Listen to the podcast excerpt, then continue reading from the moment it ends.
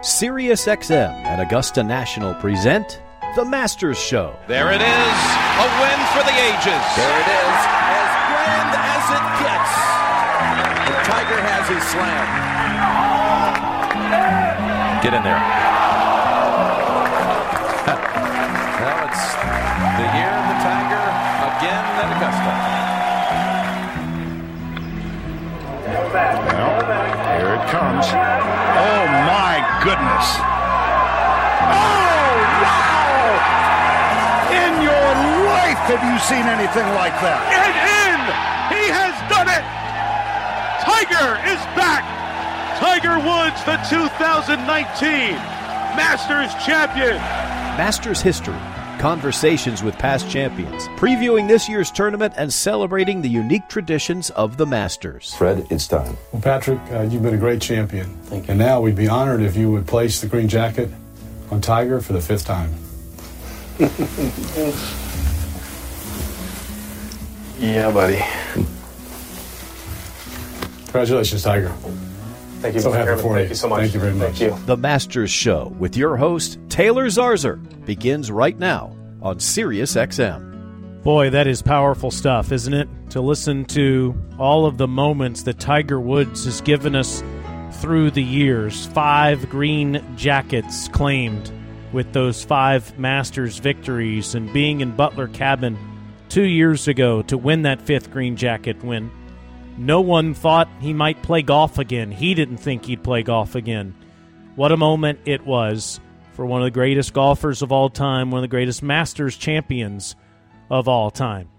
Colin Morikawa won the WGC event down in Bradenton, Florida this past weekend at the greatest Masters champion of all time, one of his designs, Jack Nicklaus's course concession. And Morikawa said, with Tiger Woods' recent accident, he's so thankful, like all of us, that Tiger is okay and that he is still with us. And since he is still with us, Morikawa said it's important to say thank you to those that are still with us, not to say it after they're gone. Given how scary that accident was just under a week ago for Tiger Woods, I think all of us would like to say thank you for what he has done for the game of golf, what he has done for all the people that play the game, but also the people that are connected to it in some way, like me, that's a broadcaster. Who knows if we would have these platforms, if there'd be as much interest in these platforms, if it weren't for a person like Tiger Woods. We certainly are going to prepare you for the 2021 Masters on this show with all of those that will play in it. There are 86 people that are qualified for it right now, including Tiger Woods. But given his injuries and given a couple others, decision to play or not, the field most likely is closer to 83 than it is 86 as we sit here on this March the 1st. We are under 4 weeks away from a new criteria, criteria 19, which is if you're in the top 50 in the official World Golf Rankings between January the 1st and March the 27th. There are a couple of people that are in the top 50 and have gotten there in the last couple of months. Robert McIntyre of Scotland and Will Zalatoris of the United States that need to stay there in order to expand the field to, let's say, 85 or more. We'll keep you posted as we go through this month. But as I said, it is March the 1st, which means as we look at today's calendar, we are 5 weeks away from Masters Week on Sirius XM. We are 38 days away from the first round of the 2021 Masters, and we can't wait for that. But we also wish it included Tiger Woods, and we'll be thinking a lot about him, giving all these incredible moments he has given us through the years. And during this show today, we'll go down memory lane. I don't know how much you've thought of his win in 1997 recently, or when he completed the Tiger Slam, having all 4 major championships on his mantle at the same time in April of 2001. He went back-to-back, winning in 2002, would win again in 2005 with arguably the greatest shot of his Masters career, just to the left of that 16th green with that logo on his golf ball laying on the lip before going in and him going crazy, roaring along with all of the patrons that were nearby on the 16th green. And then 14 years later, winning a fifth green jacket, improbably at the age of 43, just a couple of years removed from not being able to play the game. Let's hope he's got more moments to come, but even if he doesn't, man, he has given us so many through the years. We'll celebrate those with Brian Katrick, the voice of the Masters here on Sirius XM, and Ron Green Jr., one of the best golf writers of all time, who has seen all five of Tiger's wins on the grounds covering the event. Later on in the show, we have news about the drive, chip, and putt that we'll want to share with you, and we'll also celebrate an anniversary in Masters history. That is all to come here on this edition of the Masters Show. So you were listening to some of those moments through the years when Tiger Woods won a green jacket, all of which were significant. If you were to rank them, which would be difficult to do, most would say 97 would be the most significant, given all that it meant to the game of golf, to sports, to the world. What happened 2 years ago might be next. Maybe some of you would argue it should be the other way around. Then maybe the Tiger Slam, winning all four majors at the same time, or having all of them at the same time, would be third, as crazy as that sounds. The 05 win and how it happened might be fourth, and 02 was nothing to sneeze about, beating Retief Goosen and the rest of the field by 3 when he went back-to-back. But we'll go through those moments through the years when Tiger Woods put on those green jackets. But it's time to play some audio from what happened 2 years ago. Brian Katrick is going to join us coming up in the next segment. And I want you to think about this. Tiger Woods, 2 years ago, when he had the latest of his 5 wins, came to the 16th tee, and he had a one-shot lead. If you go back to that tournament 2 years ago, that Sunday morning finish due to the weather that was heading to the Augusta area, you have a Tiger Woods that came to the 12th tee at 11 under par. Francesco Molinari was 2 shots ahead of him as they went to that 12th tee and had the lead before hitting it in the water and making a double bogey. Tony Finau was 1 behind Woods, 3 back. He also made double bogey. Brooks Koepka was tied with Tiger Woods when he came to the 12th tee, a hole ahead of Tiger. He made double bogey before bouncing back with an eagle on the 13th hole. So with 6 holes to go, Tiger was tied with Molinari as both would birdie the 13th hole at 12 under. You had Brooks Koepka and Xander Schauffele just 1 back at 11 under. Xander would birdie 14 to catch Molinari and Woods. So it was a 3-way tie for the lead. Then Tiger would birdie 15. Molinari would hit another one in the water, and he was out of it. So it was Tiger by 1 over Brooks Koepka and Patrick Cantlay, who had eagled the 15th, as Tiger went to the tee at 16 with that one-shot lead. Brian Katrick takes over from there as he was calling the action from the grandstand from the 15th green right next to the 16th tee. Tiger Woods has picked an 8-iron. 179, a little bit of helping wind right now. It was hurting a moment ago. Back left hole location. 1-shot lead. This is in a really good spot if it's the right club. Into the slope, now it has to come back, and here it comes. Oh my goodness. Back down the slope. Come on, ball. A foot away. You hear the gasps in the background. You hear Brian Katrick say, come on, ball. So many of us thought that ball might go in, and it might be an ace, so close to making one. Vern Lundquist had a terrific call on television, but he didn't say much. He laid out. He let the moment take over. He let the pictures do the moment justice and just said a couple of words over those pictures, which made for a terrific television call. On radio, you have to be all the senses. And Brian Katrick did a terrific job of that. Well, Brian is on the 16th tee, so he is 160 some odd yards away from the green. It actually was 2.5 feet for birdie for Tiger to take a 2-shot lead. 2.5 feet for 14 under. Putter back, ball away. Got it. 2 years ago, Tiger Woods publicly said he may not ever play golf again. Here we are. Tiger strolling to the tee at 17 with a 2-shot lead. Unbelievable. You go back 33 years before that, and Jim Nantz said the bear had come out of hibernation on that same hole when Jack Nicklaus tied the lead and then would take the outright lead on the next hole. Incredible, improbable, given what Tiger had overcome. Tiger, of course, would go on to win the Masters. You've heard the final call so many times, return to glory, that Jim Nantz said, and you heard the final call in the open of our show that was played on radio as Westwood One's Mike Tirico. The only time he called the Masters ever on the radio. Got the final call. Let's listen to it one more time. To win the Masters. Everyone quiets down. Tiger back behind the ball. Woods puts it. And in! He has done it!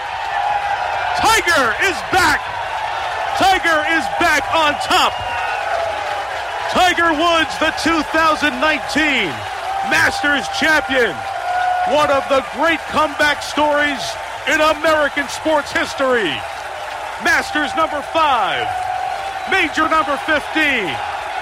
And Augusta National roars like never before.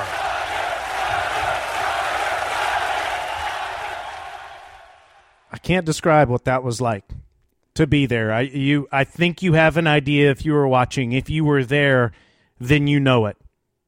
But to see all of those people, the jubilation that was on every person's face chanting that man's name, what a moment.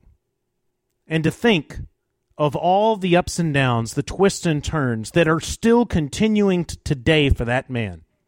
To think of the bear hug he gave his father in 97. And to watch his 10-year-old son run after his dad like that and jump into his arms. Wow, it was powerful. The great news about all of this is that his son and his daughter continue to have a father and continue to have many more moments with their dad for years to come. Sure, we hope to see him at Augusta National wearing red and black again, but even if we don't, this episode of The Masters Show is about saying thank you. When we return, Brian Katrick, the voice of the Masters, will lend his perspective on this and the entire tournament. Ron Green a bit little later on as The Masters Show continues on Sirius XM. Now back to the Masters Show on Sirius XM. There it is, as grand as it gets. What a way to cap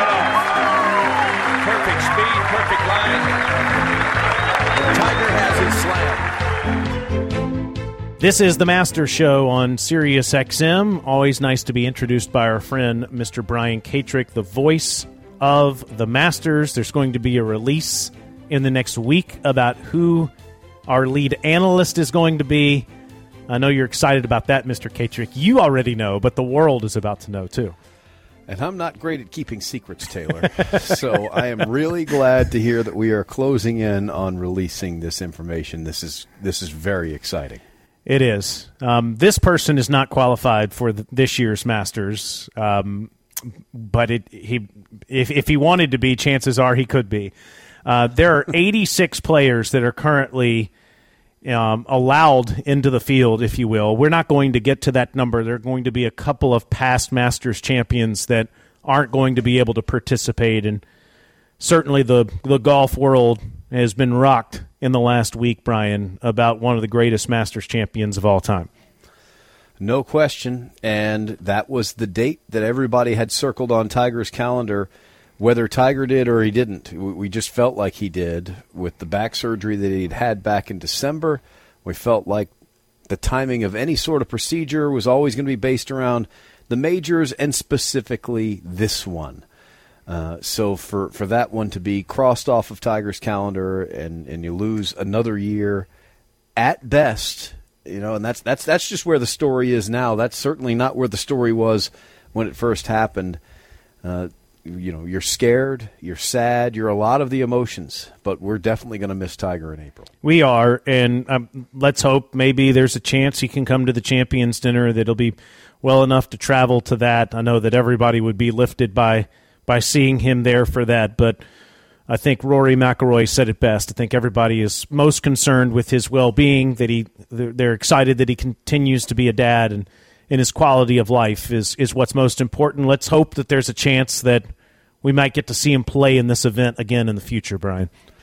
Yes, and thankfully every day that we get separated from the events of last week, you know, the news gets a little bit better. It hasn't, and some of that is in that it hasn't gotten worse. We keep expecting to hear something else, and maybe there's going to be another story, and this could happen any day.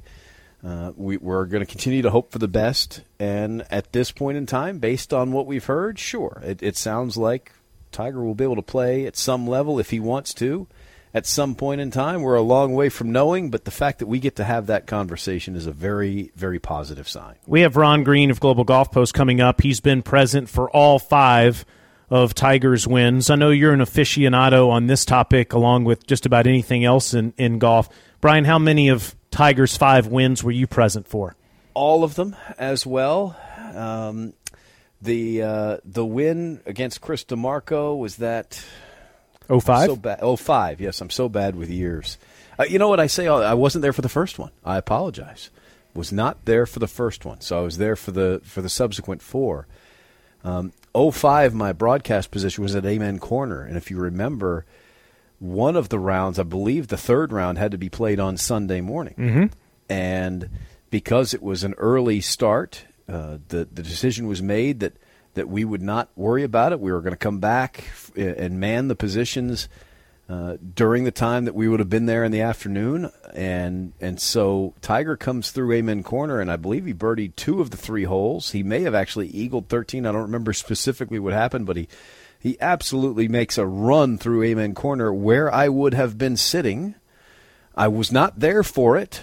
It was a gigantic part in him winning that golf tournament. We all remember the pitch shot at 16, but that would have been something that, you know, something I would have really enjoyed having been there for. And because of that, I'm not going to miss another moment. If there's a chance, if everybody has an example of when they learned a lesson, well, that's my example of learning a lesson. We thought, what's the worst that could happen? Well, that.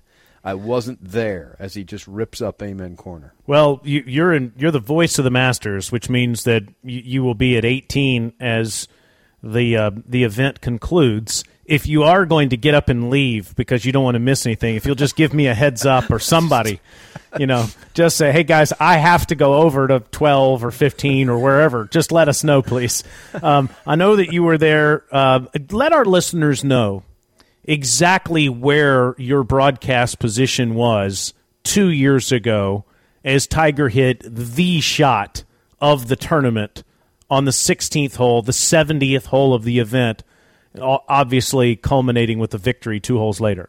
Oh, it's one of the greatest spots on the entire golf course, Taylor. Thank you so much for even asking. I love talking about it. The patron viewing area left of the 15th green is also directly right of the 16th tee, and because we get to sit up at the top of it, that's what's kind of partitioned off. There's a little bit of soundproofing up there for our radio position and also for some of the international broadcasters as well.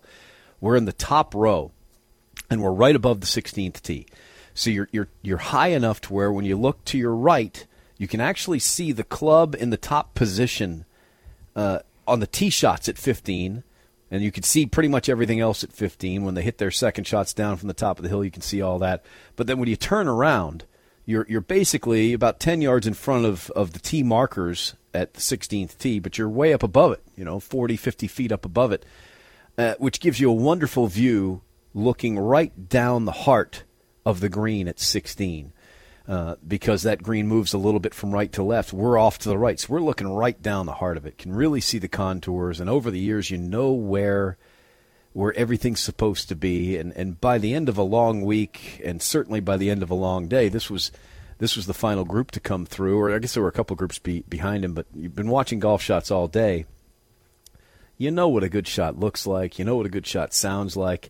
And you know what the right spot is for the ball to land in on 16.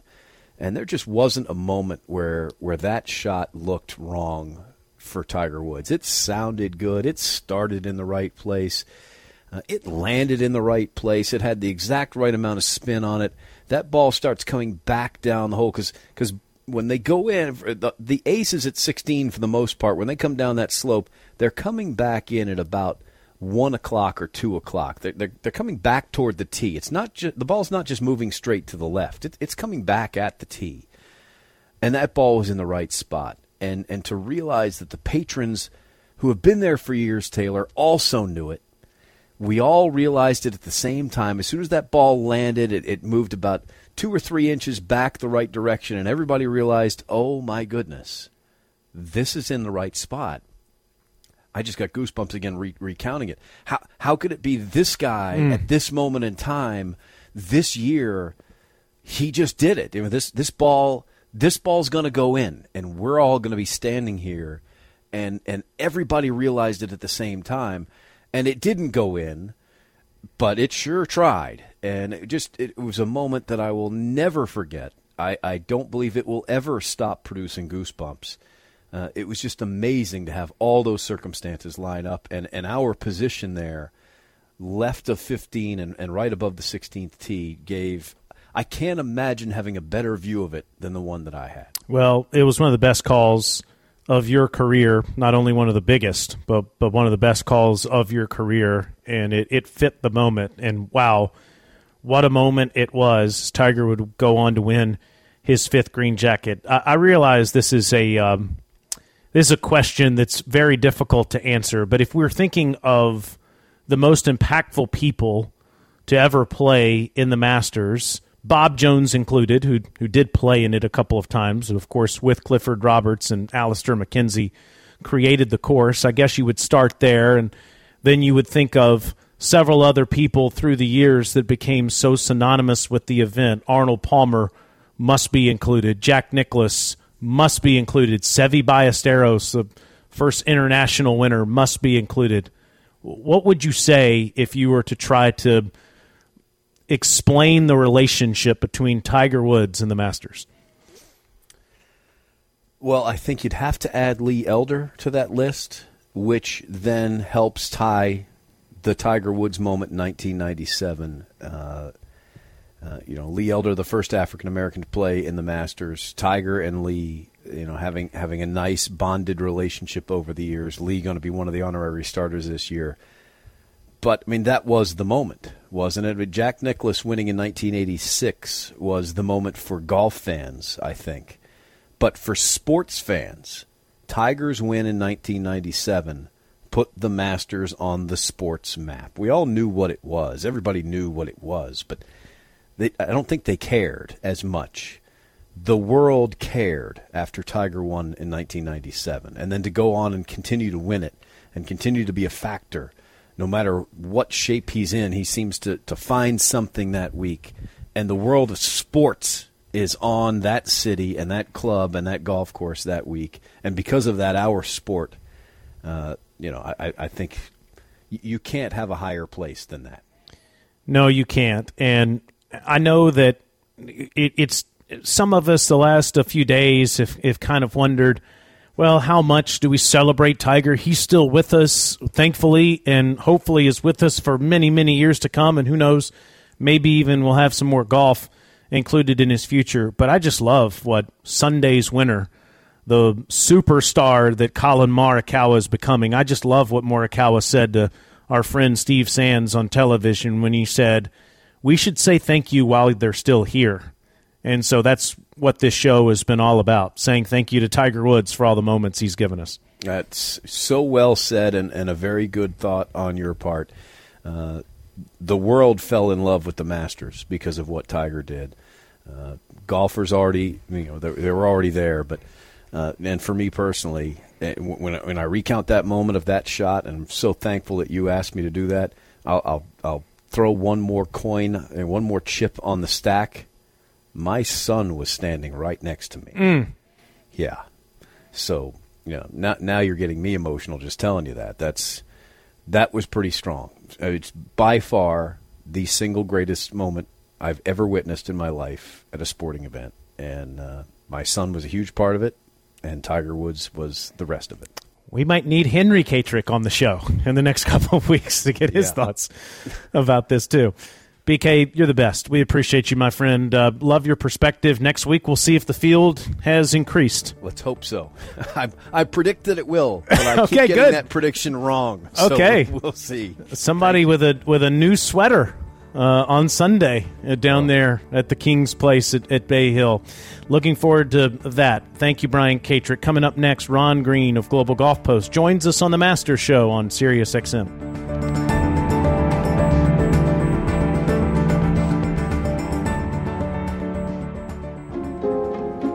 The Masters Show on Sirius XM. Well, here it comes. Oh, my goodness. Oh, wow! In your life have you seen anything like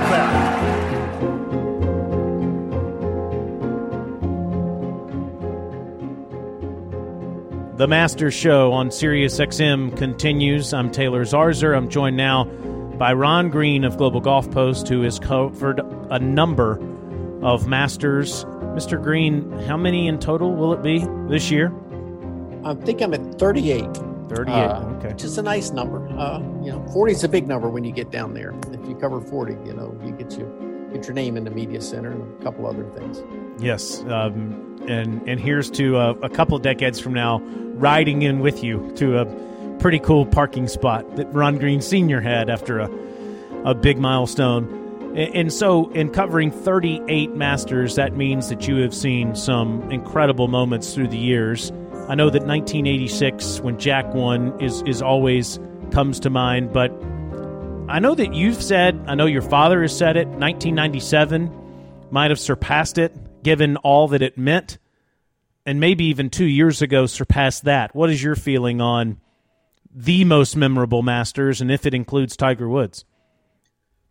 I mean, how do you can hardly mention the Masters without including Tiger. I mean, I still think 86, because of how unexpected it was, that one still, as I say all the time, if I see that highlight reel running, I have to stop and watch it, just even though I could almost give you the script, off the top of my head. But, when I think about Tiger in the Masters, I remember the day, and we've all seen the pictures of Tiger, Jack and Arnie playing a practice round when he was an amateur.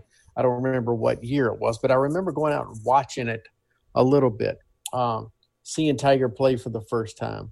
And remember, he's about as wide as a piece of rope, and but just the power he had and that young swing he had. But I remember didn't have a whole lot of distance control, wedges and all that, and sort of, you could tell needed to dial some stuff in, but then to jump to 1997 and that whole week, which was just, one of the most famous weeks in the history of the Masters, and just what it felt like. And I've told a story many times, all the attention being on Tiger, and he shoots 40 on that front nine, and I'm out there as he's playing nine, and I make that little walk from the ninth green over to the 10th tee, and I'm like, I'm going to go watch him now, because how did he shoot 40? And he's standing on the tee, and I think he hit a 2-iron or a 3-iron, and I mean he just hits the purest, greatest looking high little draw down there. And I remember thinking, how did he shoot 40? And I remember asking him another time. I told him a story about being there, and he goes on to shoot 30. I said, did it click right there? And he goes, no, it had actually clicked a couple holes earlier. He told me something. He goes, I knew what I was chasing, and all of a sudden I found it. And, when he hit that shot, he was off and running, shoots 70. And then, I'm not sure if he made any more pars the next 3 days. And it was almost all birdies. He was so good.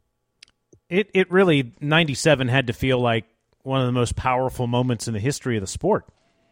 Well, for sure. And I just, beyond the golf course, I mean, outside the gates, you know, Washington Road, all around town, you know, you read the stories about people wanting to get in because you sort of, you just had the feeling this was the time. And then as the tournament unfolded, you knew. And, you know, I mean, the stories about the ticket prices and the people trying to buy tickets, and it was so expensive. And, you know, there were some a couple tragic stories that came out of that. But, you know, going for $7,000, $8,000, $10,000 a day just to get in. People wanted to see it. And then that Sunday morning when he had the big lead, you know, was it the night before, I guess,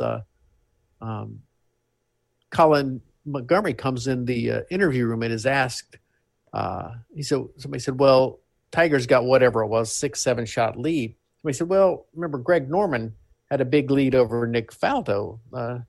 And I never forget, Monty goes, well, for starts, Nick Faldo isn't lying second. And he's in Tiger Woods is no, I forget what he said, no Greg Norman or something like that. I forget what it said, but just like, this isn't going to happen. Of course it didn't. You just went out there Sunday morning and you just, I remember, I think I wrote this. It's rare you wake up on a day when you know history is going to be made. And that was one of those days, and seeing everybody, including Lee Elder, standing under the tree in the crowd there at the first hole to watch Tiger tee off. You know, and Tiger told the story that, you know, his dad said it's probably going to be the toughest round you ever play. I mean, he was so far ahead, but all that was at stake, and just, you know, sort of the march toward this inevitability, and then, you know, the scoring record and all that. And I mean, I can sit here and picture him, you know, with that fist pump, with his sweater sleeves pushed up and all that. And, you know, it was, you know, it echoed across not just golf, not just across the country, but across societies.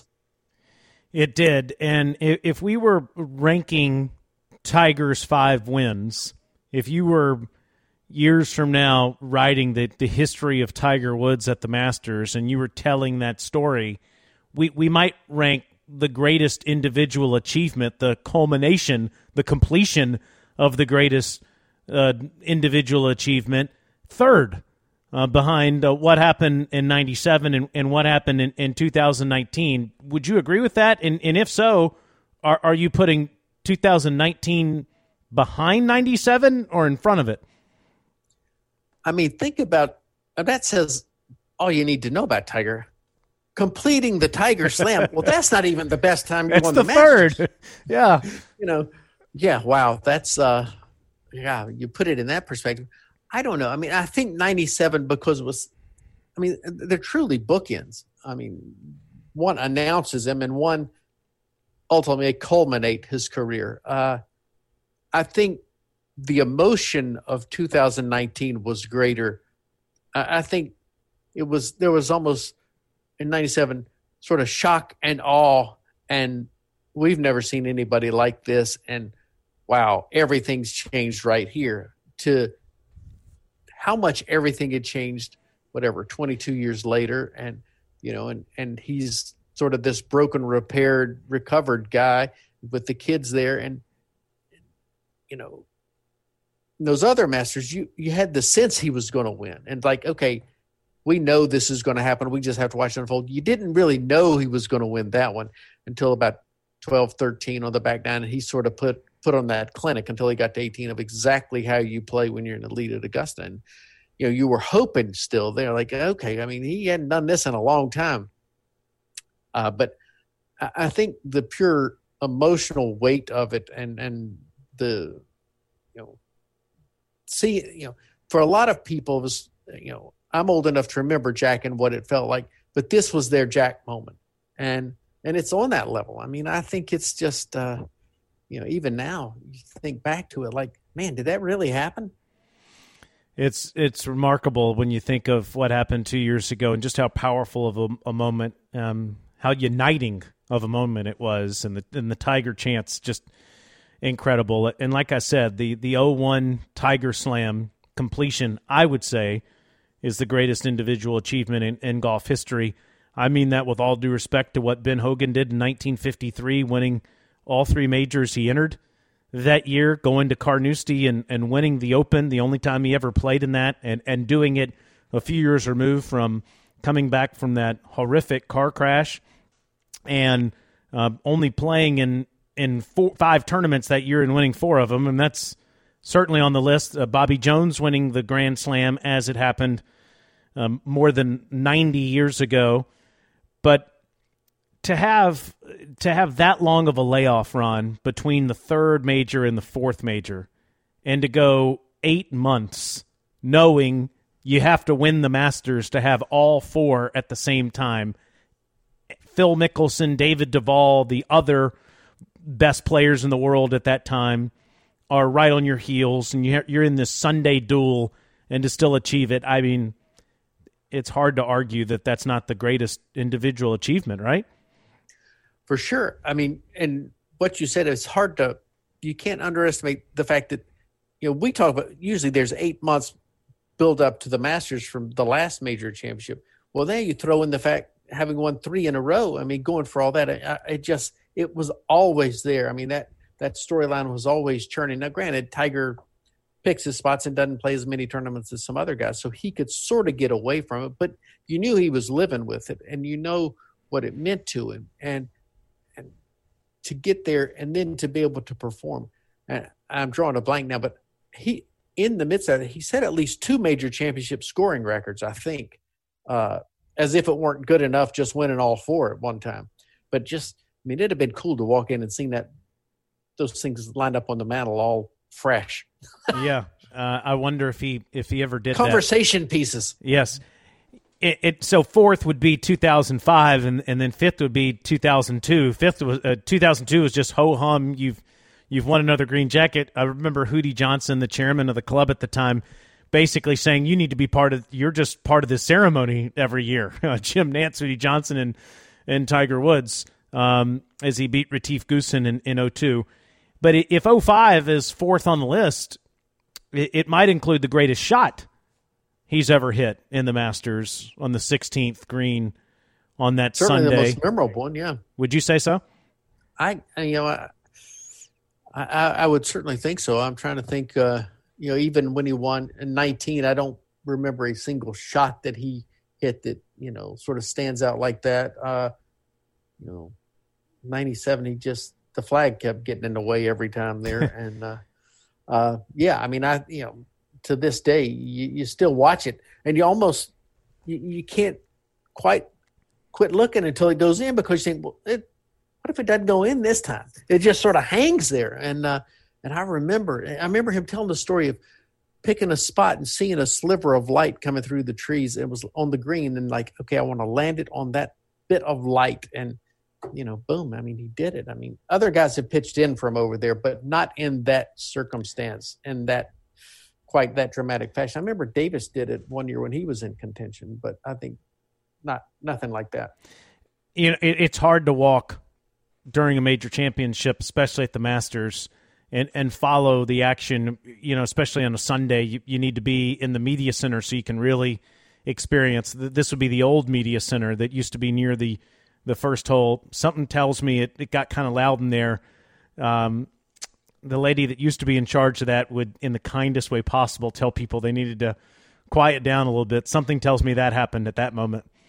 Yeah, I mean, for as quiet as media centers are supposed to be, I wouldn't call it cheering, but there is reaction. Wow, just awe. I mean, just like anybody else, you just sort of almost involuntary. You're just struck by the moment, by the whatever has happened. And yeah, those are those things that I told you, 2 years ago when he was going to win, I was up there on the 18th hole, just like I was in 97. I'm like, or in 86 when Jack was finishing. But I went up there, and I couldn't see Tiger because I don't know how deep the patrons had lined around there, but I went up to listen to it.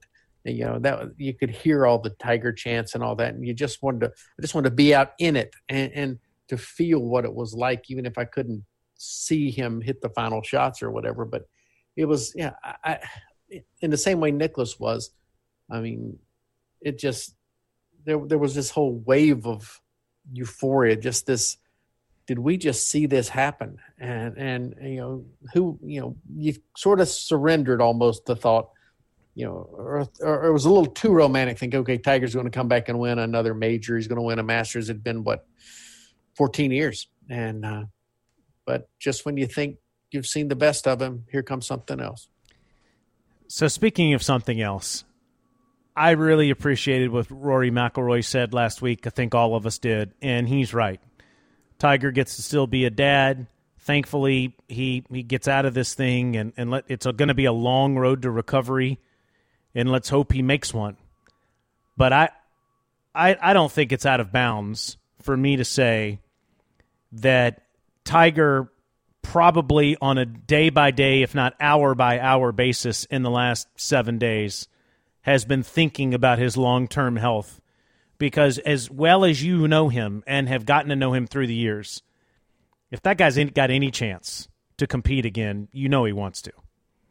I would think so. I mean, I just think it's in his DNA. I think to want to do that and to try to do that would signal that he's capable of living a pretty healthy, normal life, which you really question when, the first few hours after seeing that accident, you thought, good grief, maybe no way. But, and again, we don't know all the details, but the hope is he can, move from where he is to sort of get back to Florida, to start doing rehab, to start getting better and, learning to walk again in a sense. But, I would think, talking to a couple of trauma guys who deal with these things, sort of familiar with auto accidents, and if you don't have the infections and everything gets set right, you can work your way back into things. If sometimes you might have a little limp depending on who the person is, but I mean, Tiger's obviously going to have the best care. He's going to have the best rehabilitation and therapy. And one of the doctors I talked to said the motivation he's shown throughout his life to do things and to fight through injuries, and it's only going to serve him well now. I mean, it's just, it helps him. I don't know if it puts you ahead, but what's ahead to a large extent. I was reading Brooks Koepka talking about trying to fight through his issues and just being willing to go in there and put yourself through it. Now, granted, Tiger has to have the medical clearance to do it, and we'll be there. But, I would think he would want to, he would have that motivation. I mean, it's possible he says, I've put myself through so much now. I want to play golf, have fun, but I'm not going to be competitive. But I don't know. I think that pilot light stays on in there. Well said. Yeah, I don't think any of us would be surprised if we saw red and black on a Sunday at Augusta National again. If we don't, I know the 12th hole is one he would like to forget in November with the 10 that he made there. But in his last competitive tournament to this date, the 2020 Masters, Tiger Woods birdied 13, he parred 14, and then he birdied 15, 16, 17, and 18. So as of this moment, that's quite a way, just to give you an idea of always grinding to the finish. Even after a 10, that's what Tiger did. So amazing to see that kind of that just kind of resolve and that kind of commitment. Ron, thank you for sharing. His chili was running a little hot. I think it was running very hot. But, man, there aren't many people ever that would have finished the tournament that way. Correct. Thank you for doing this, Ron. We always appreciate it. Enjoyed it, Taylor. We'll celebrate some anniversaries and some favorite traditions at Augusta National when the Masters Show continues. The Masters Show on Sirius XM. To win the Masters. Everyone quiets down, Tiger. Back behind the ball, Woods puts it. And in! He has done it! Tiger is back! Tiger is back on top! Tiger Woods, the 2019 Masters champion. One of the great comeback stories in American sports history. Masters #5, Major #15, and Augusta National roars like never before.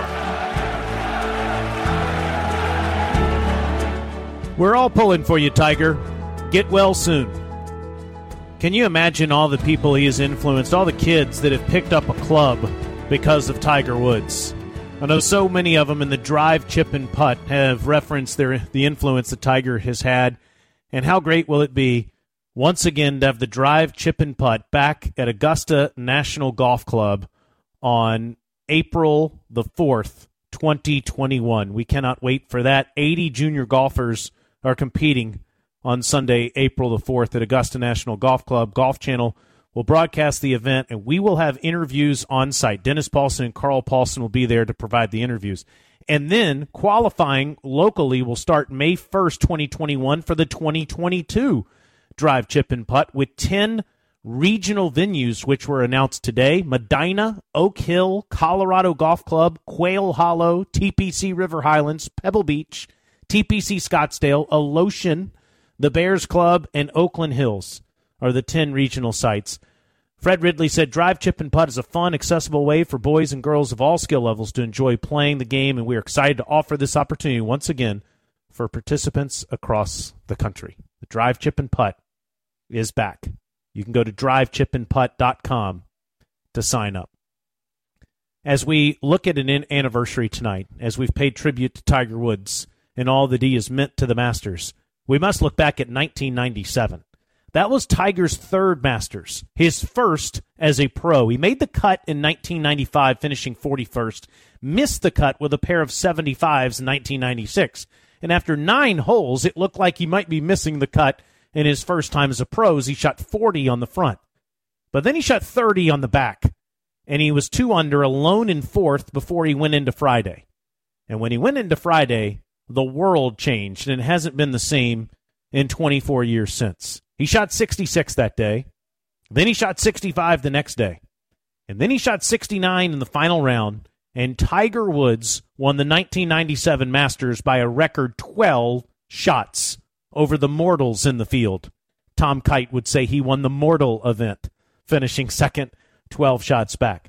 Again, the largest margin of victory in Masters history, and the tying record for lowest score until Dustin Johnson broke it this past year. The first of 5 green jackets for Tiger Woods.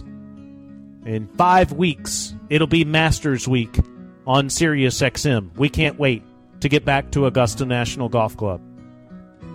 Thanks to John Albanese for producing tonight's show, to Brian Katrick and Ron Green Jr. for joining us on the program. We'll be back next Monday. We'll see if a new person has entered the field by winning the King, Arnold Palmer's tournament down at Bay Hill. Can't wait to see what happens there. We can't wait to get to Augusta National Golf Club. I'm Taylor Zarzer reminding you, whether you agree or disagree, it's all for him. We'll be back next Monday night at 7 Eastern on The Masters Show.